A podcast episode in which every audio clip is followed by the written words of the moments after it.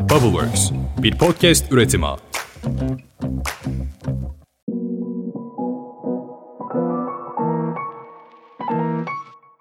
Ses bir iki, deneme deneme. O kadar heyecanlıyım ki anlatamam. Start Point'e bölüm çekmeyeli çok uzun zaman oldu. En son Migrosap bölümünü çekmiştik. Gerçekten çok güzel bir bölümdü o. Sonrasında da uzun bir ara vermek zorunda kaldım. Hem ufak bir grip oldum, hem mezuniyet koşuşturması vardı. İşte bitirme projem, finallerim, proje teslimlerim falan filan. Ve de Mersin'in işleri artık çok yoğunlaştı. Bu nedenle Start Point'e ufak bir ara verdim. Sosyal medyadan çok fazla soru geldi. Nerede yeni bölüm diye. Ben de hep diyorum az kaldı az kaldı geliyor. Artık Artık full, full artı full hızla Start Point'e geri dönüyoruz. Çok güzel bir önümüzdeki süreç için bir plan hazırladık. Bubble Works ekibiyle birlikte Start Point'in yeni bölümleri için. Çok daha heyecanlı, çok daha dinamik, çok daha artık işin içine girebileceğimiz. Şu ana kadarki olan bölümler biraz daha teorik kalıyordu. Aslında girişimi için kendimizi hazırlamak, pazarı biraz daha koklamak üzerineydi. Bugün de artık böyle bir son müşteri segmentasyon bölümünü anlatacağım. Müşteri segmentasyonu yapma bölümünü anlatacağım. Bu konu üzerinde konuşacağız ve daha sonrasında artık ellerimizi kirletmek için işin içine girdiğimiz bölümlerle başlayacağız. Benim de en heyecanlı olduğum bölümler zaten bundan sonraki bölümler. Çünkü artık pazarı iyice kokladık, fikrimizden emin olduk, anketlerimizi yaptık, müşterilerimizi artık segmente edeceğiz. Ve bundan sonra da gerçekten girişimimizi kurmak için sağlam temeller atarak önümüzdeki süreçlere birlikte bakacağız. Ya artık hani bunun kodlamasından, prototipinden, ekip kurmaktan ve yalın girişimcilikten biraz bahsedeceğim. No code'dan, kodlama bilmeden bir ürün geliştirmekten ya da az kodlamayla bir ürün geliştirmekten bahsedeceğiz.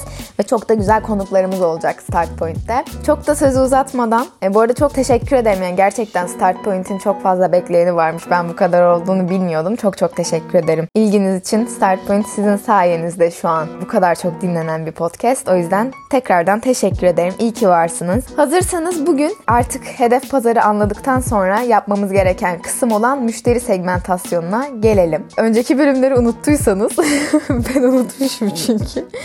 En son Migrosap bölümünden önce bir on dokuz Mayıs bölümümüz olmuştu ve ondan önce de doğru hedef kitleyi bulmak, doğru müşteriyi bulmak, hedef kitle ve persona bölümünü çekmiştik. Hedef kitlemizi bulduktan sonra da müşteri segmentasyonu yapmak çok çok önemli. Bu bölümde aslında çok, yani tabii artık Start Point'i biliyorsunuz birçok kaynaktan araştırıyorum. Çok güzel kaynaklar buldum bu bölüm için. Kaynakçalarımı da vermek istiyorum. Webchars ve Pazarlama Türkiye'nin iki farklı makalesini yola çıkarak bu bölümü oluşturdum. Bir de kendi deneyimlerimden yola çıkarak bu bölümü oluşturdum. Bence makaleleri de incelemek isterseniz mutlaka bakın. Açıklamalar kısmına makaleleri de koyarım. Çok güzel kaynaklar çünkü. Hazırsanız başlayalım.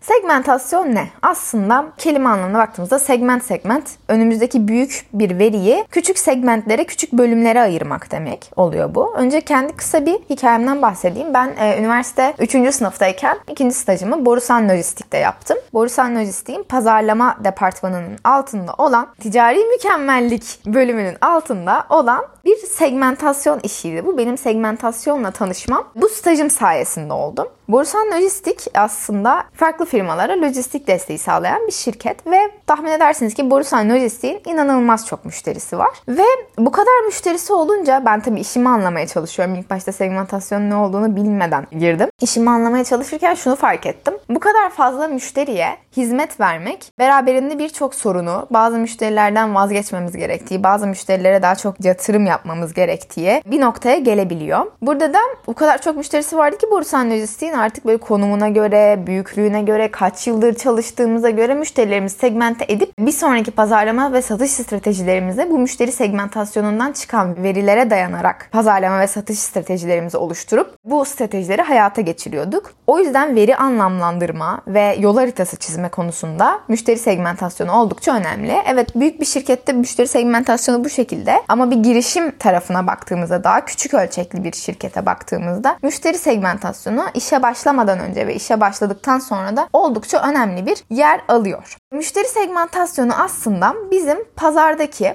hedef müşterilerimizi, potansiyel müşterilerimizi farklı kategorilere göre sınıflandırmak demek. Yani aslında hedefimizdeki müşterileri sınıflandırmak oluyor.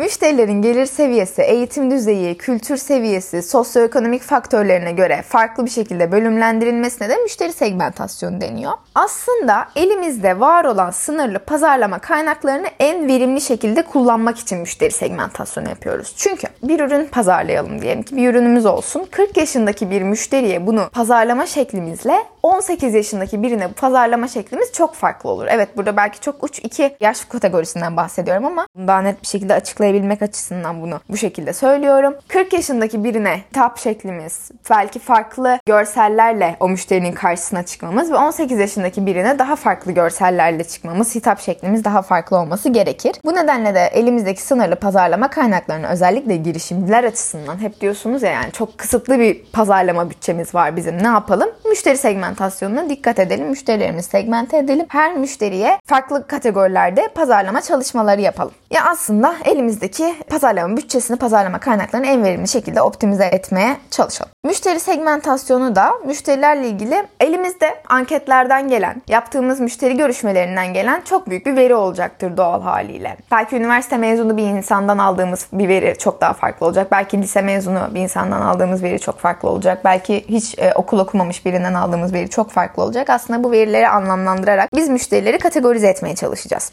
Ve biz bu müşterilerimizi segmente ettikten sonra hedef kitlelerimizin, segmentlerimizin neye ihtiyacı olduğunu, ne istediğini, neyi arzuladıklarına göre pazarlama strateji, pazarlama çalışmaları yapabiliriz. Ve okuduğum makalelerden gördüğüm üzerine evet bir pazar segmentasyonu ve müşteri segmentasyonu var. Biz şu an pazar segmentasyonuna bakmayacağız. Konumuzdan çok ayrı bir konu şu an pazar segmentasyonu. O yüzden sadece müşteri segmentasyonu ile ilgileneceğiz. Makalelere baktığınızda görebilirsiniz zaten. Şimdi mesela bir örnek verelim. Benim çok sevdiğim bir girişim var. Paça cipsi. Paça cipsi zaten bizim Özey'in Üniversitesi'nde bir akademisyen Aslı Hoca'nın kurduğu bir girişim. Paça ve ilikten yapılan atıştırmalıklar aslında. Yani cips şeklinde atıştırmalıklar. Kolajen seviyesi vesaire çok yüksek. Ve bunun pazarlamasını yapacağız diyelim ki. Geçen gün gördüm. Paça cipsi şu an farklı kategorilerde bulunuyor. Yeni bir pazar. Aslında yeni bir ürün çıkarmışlar. Küçük çocuklara özel paça cipsi. Paça cipsinin önceki hedef kitlesi, önceki ürün hedef kitlesi daha sağlıklı beslenmek isteyen insanlar. Belki spora giden, kurumsal hayatın içinde sağlıklı beslenecek zamanı bulamayan ama hemen bunu atıştırabilecek olan insanlar ve biraz daha gelir düzeyi yüksek olan insanlar ki bu paça cipsine ulaşabilsinler. Ama şimdi yeni ürüne baktığımızda yeni ürün çocuklara özel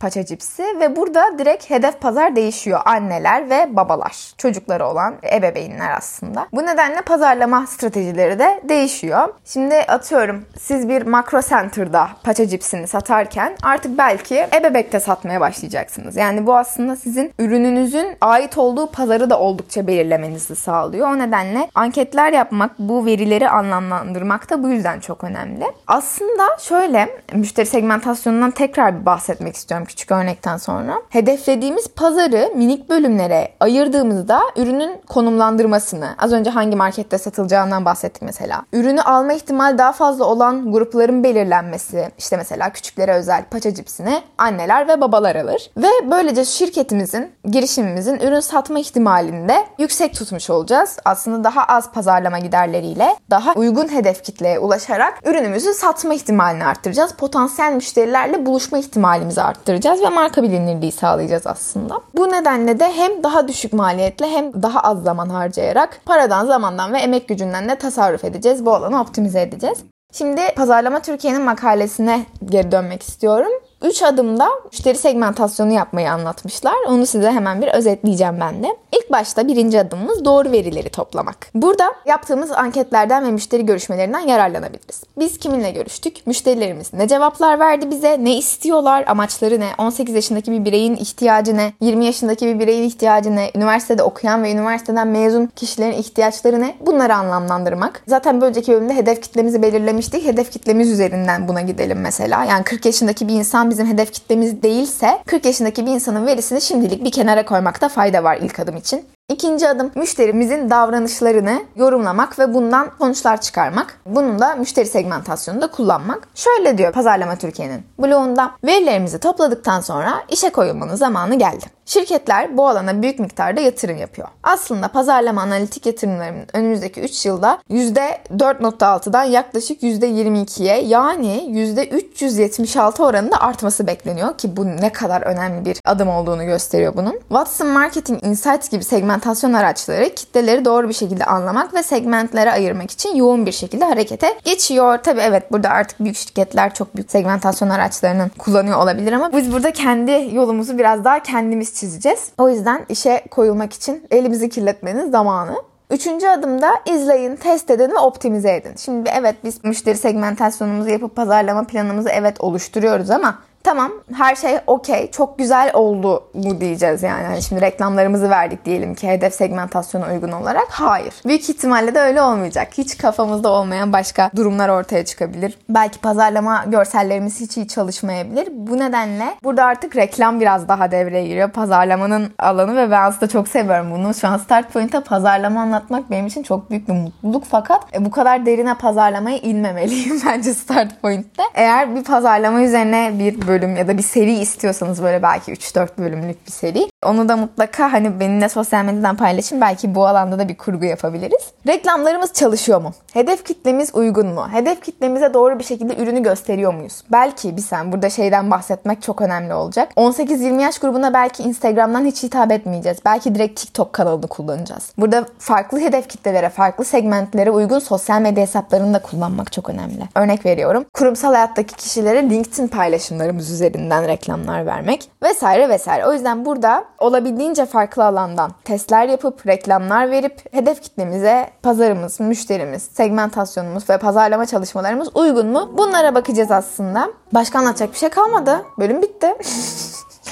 Dinlediğiniz için çok teşekkür ederim. Müşteri segmentasyonu oldukça önemli bir bölüm. Özellikle müşteri segmentasyonumuz eksik bir şekilde ilerlediğimizde benim ilk girişimimde yaptığım en büyük hatalardan biri. Yolumuza birçok engel çıkacak. İlerleyen zamanlarda girişim artık kaç yıllık olursa olsun segmentasyonumuz eksikse oldukça fazla engel çıkacak önümüze. Bizi bunlar roadblock dediğimiz aslında yolumuzu kapatan engeller olacak. O nedenle bunları pazar araştırmasını, müşteri segmentasyonu, hedef kitle belirlemeyi, persona belirlemeyi mutlaka mutlaka yapın. Bir önceki bölümle persona bölümüyle bunu birleştirdiğimizde oldukça kaliteli bir içerik ortaya çıkıyor. Bu nedenle lütfen bu adımları atlamadan girişimimize devam edelim. Beni ve Bubble Works dinlediğiniz için çok teşekkür ederim. Bir sonraki bölümlerde görüşmek üzere. Bölüm hoşunuza gittiyse bana sosyal medya hesaplarımdan yazmayı unutmayın.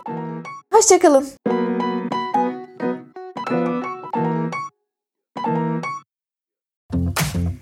Bubble Works bir podcast üretimi.